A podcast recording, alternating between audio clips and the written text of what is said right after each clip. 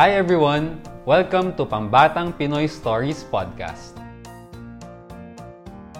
I am Radson Flores, and let's read the story of Aya's House, an Ode to Noche Buena, written by Alexandra Romualdez-Brockman from Kado Publishing.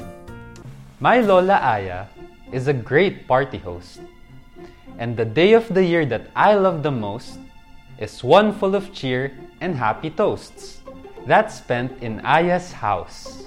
And what day is this? Can you guess? The day that beats out all the rest, when we bring glad tidings and dress our best each year in Aya's house. It's Christmas Eve! Did you guess right? It's my most favorite day and night, full of good cheer and twinkling lights, always spent in Aya's house. The day begins bright and early. We put the gifts beneath the tree. The one in the sala, big and green, floor to ceiling in Aya's house. Aya wakes early at the crack of dawn to cook great food for everyone. Everything smells of turkey, lechon, and fresh bakes in Aya's house.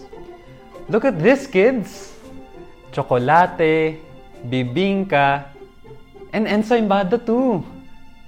And fancy steak with red wine jus, paella, mango tart. So much good food, made from scratch in Aya's house. As Aya works, I watch her hands, the way they move as though they dance across the kitchen in a trance. Magic in Aya's house. And with a pinch of this and that, a taste, a spice, a spoon of fat. Wait, add more butter, just a pat. I love the taste of Aya's house.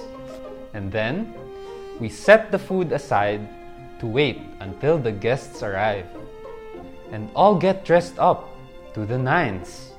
It's a party at Aya's house. One by one, they all stream in. Titos, titas, next of kin. Everyone ready for celebrating Christmas in Aya's house. Between dinner and Noche Buena, in we welcome Grandma Nena.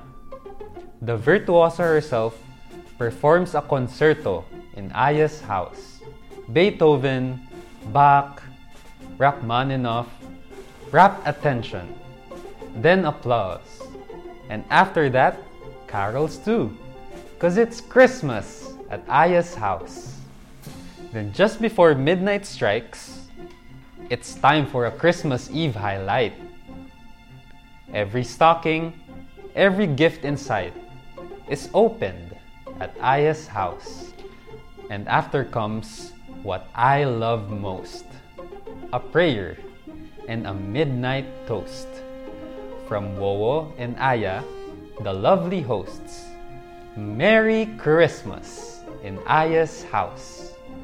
Everybody says their thank yous too, then sits again for a bit more food. The Noche Buena feast continues till the wee hours in Aya's house.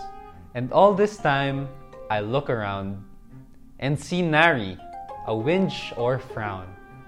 Just grateful, happy hearts abound each Christmas in Aya's house. And that's what Christmas is for me.